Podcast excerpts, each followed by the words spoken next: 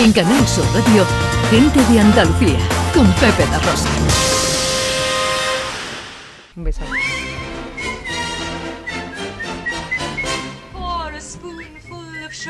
Esta es más o menos la hora a la que empezamos con tu espacio, John. Pero Pues yo voy a meter, yo voy, entonces yo voy a aprovechar, es que quizás no hay, queda tiempo para el mío. No, no. Entonces yo voy a, yo voy a meter caña a José Luis. ¿no? A esta hora, a Vale, esta hora ya hace 10 minutos que ha acabado yo el cine, normalmente. Pues, ahora lo pues, empezamos. cuidado, José Luis, cuidado porque te voy a meter caña ahora mismo, vale, bien, ¿vale? bien, bien. Bueno, venga, vamos con la- el, el cine y la actualidad del cine. ¿Qué tenemos, director? Pues muy rápido, hoy tenemos una, una- una cosa muy interesante, es la FreakCon en Málaga, donde hay tres dobladores de lujo, que son Mercedes Hoyos, Ángeles Neira y Pablo Domínguez, relacionados con Dragon Ball, claro, que son los responsables de, del- del- de la serie esta que tiene tantos fans en todo el mundo. Como cosa curiosa, quiero recordar que Mercedes Hoyos también está en una película que se llama El, Blu- El Bucle de Lazam, que se estrenó ayer en Filming, que es un thriller español y ahí está eh, con Carlos Bernardino, José Chávez, Antonio Dechen, en fin, mucha gente y es una película interesante. Y hablando de mujeres, una noticia también que a mí personalmente y creo que a todos nos alegra muchísimo. Preestreno ya de nuevo Hombre. trabajo de Laura Hoffman. Claro, estuvimos con ella hablando aquí de los días azules, ¿verdad? Y preestrena el próximo 8 de marzo, buena fecha para, Claro. para preestrenar este documental que es A las mujeres de España, en María Lejárraga, que bueno, esto yo no me lo quiero perder porque como sabemos María Lejárraga eh, es una autora, dramaturga, pero que eh, por motivos pues firmaba a su marido, que era Gregorio Martínez Sierra, Bueno, muchas por- de sus obras, y ahora por fin, y ahora por fin, pues bueno, estamos llegando un poco a la verdad de la autoría de esas obras. Esta película, película documental, eh, se estrenará en cines el 29 de abril. Y ya estamos a las puertas del Festival de Cine de Málaga. Pues sí, las puertas del Festival de Cine de Málaga, eh, que parece que fue ayer cuando empezó, pero lleva ¿Verdad? 25 años, eh, del 18 al 27 de marzo, 185 obras seleccionadas, hay muchísimas películas andaluzas, cortometrajes documentales, hay una eh, que creo que es una de las más potentes, que es La maniobra de la tortuga, de Juan Miguel del Castillo, que lo recordamos de Techo y Comida, y que de nuevo protagoniza Natalia de Molina.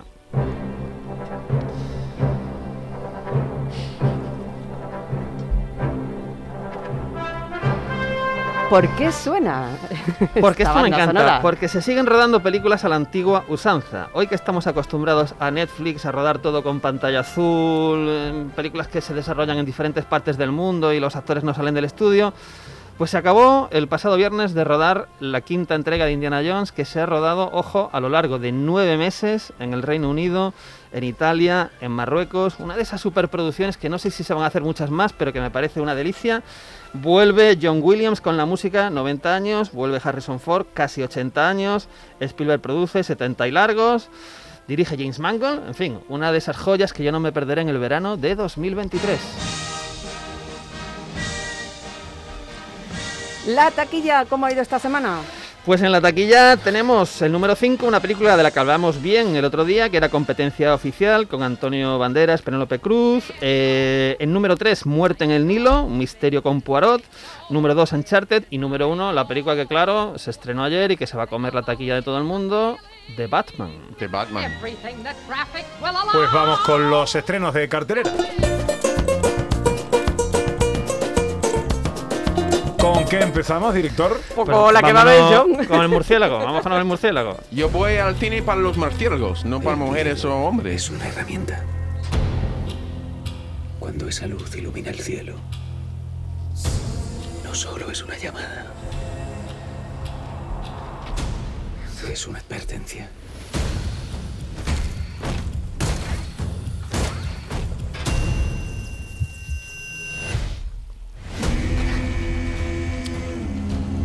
Bueno, hablábamos de cómic, eh, superhéroes y todo esto, llega de Batman. ¿Esto qué es? Bueno, pues es una nueva adaptación del famoso personaje de cómic. Eh, tenemos muy cercana la saga de Christopher Nolan, la trilogía de Nolan. Tenemos también el Batman que hizo Ben Affleck, el de los 80 con, eh, con Michael Keaton. La verdad es que el- una de las cosas que podemos decir buenas de este Batman es que no tiene nada que ver con las anteriores. Eh, la forma de rodar, la atmósfera, es como si no fuera una película de superhéroes. Más bien parece una secuela de Seven. ¿Acordáis de la película Seven, Sí. thriller? Pues está más en esa onda, no solo a nivel de atmósfera, sino casi de estructura de la película. El, el Batman, pues es un señor que yo lo he puesto a parir muchas veces, pero me tengo que tragar mis palabras. Robert Pattinson, ¿verdad? Está Zoe Kravitz, un reparto de secundarios con Paul Dano, con Colin Farrell, en fin, mucha gente, mucha gente conocida. La película es maravillosa, pero eso sí, dura tres horas. Qué pecha, ¿no? Pues Sí, sí, sí. hay que ir con un café, haber dormido bien la noche anterior y tal. Sí, o- porque... o, ir preparado, porque eh, la última de James Bond, que también es muy larga, Muy larga, sí. no iba preparado para tanta extensión y... hay que ir al se- baño, hay que ir al baño antes. Sí, se También. me hizo un Y- poco... Oye, y- tengo un mensaje eh, en, mi, en mi móvil de un tal Alfonso Sánchez Adiós. Adiós. que dice, eso está hecho. El que No, exactamente. no sé a qué se refiere. ¿A qué se refiere? ¿A tu papel protagonista o su presencia Yo- la yo semana creo- que viene en el yo creo programa? que, yo, ¿Al creo que, yo creo que se refiere a que lo que rodaste, que lo han quitado del montaje final, lo van a meter corriendo esta semana ahí para... No, para- no, no, no se llegó a rodar, no se llegó a rodar. Bueno, ahí la tecnología hace milagros, Pepe. no, no, pero yo creo que se refiere a lo de venir y participar Ah. como actor invitado en las escenas de Andalucía. Muy bien, muy bien, muy bien. ¿Vale? Así que bueno, apuntado para la semana que viene. Eh, más estrenos. Bueno, pues vámonos con una película radicalmente diferente. Nos vamos con una película que se llama Un héroe. ¿Por qué está en la cárcel? Yo eh, recibí un préstamo del banco para montar un nuevo negocio y mi socio se marchó con el dinero. ¡Mamá! ¡Ha venido el tío! ¿Te has adelgazado bastante? Siempre me dices eso. Nunca pensé que te echaría tanto de menos, Rahim. Yo también te he añorado mucho. Dígame. Verá usted. ¿Qué pasa aquí? Bueno, pregunta- tenemos aquí eh, una película radicalmente diferente, la que hemos hablado, es una película iraní, es un drama carcelario, es un director, Asghar Fajardi, que lo hemos visto en muchas películas, una de las últimas era Todos lo saben, con Javier Bardem, Penélope Cruz, eh, Ricardo Darín. Entonces, bueno, es una peli, una peli que es eh, muy interesante, que es muy recomendable, que ha sido premiada, que tiene muy buenas críticas. El que quiera algo más serio, por así decirlo, tiene este fin de semana un héroe.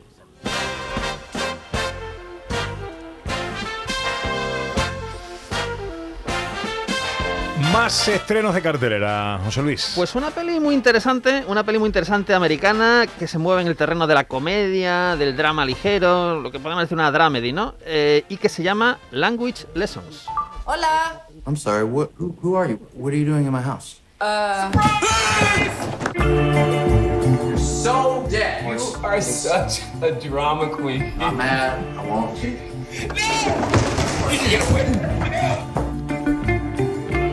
Yo creo que me identifico con esto. estaba pensando en ti, John, porque aquí eh, tenemos a un americano que Sí. va a aprender español eh, a través de Skype. Estamos en plena pandemia, ¿verdad? Ajá. Entonces, o Zoom, o un Zoom, no sé, uno de estos medios. Entonces, la película básicamente son dos pantallas: la pantalla de la profesora de español y la pantalla de este señor que quiere aprender español.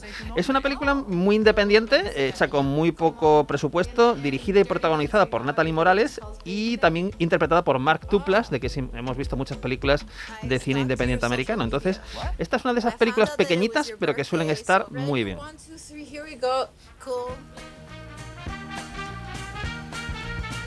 Y un último estreno, eh, nos ponemos tiernos y románticos. Sin que sirva de precedente, una película francesa se llama Los amores de Anais. La musiquita Tu me vois romántica. tu me cases, t'avances comme un bulldozer. Oui, je sais, je suis un gros tracteur, tu me l'as déjà dit. Bonsoir, Daniel Moreau-Babin. Anaïs. En fait, je vais vous retrouver là-haut, ça vous dérange pas C'est Émilie Bueno, tenemos aquí la historia de Anais, que tiene 30 años, que no tiene mucha estabilidad ni en lo económico ni en lo amoroso. Además está con un chico que, al que no ama.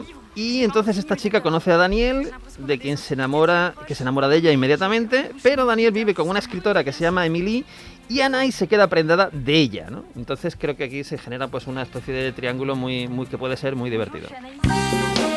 En la tele que tenemos, Bueno, en la tele tenemos una película española del año 58. Ahí parece una interrupción en el ciclo western, por algún motivo que desconozco. Habrá que hablar con alguien. Pero bueno, es una película que tiene su gracia porque es una película dirigida por Javier Setó y, ojo, protagonizada por Vittorio de Sica, Carmen Sevilla, Vicente Parra. La película se llama Pan, Amor y Andalucía. Forma parte de la saga Pan, Amor y Fantasía.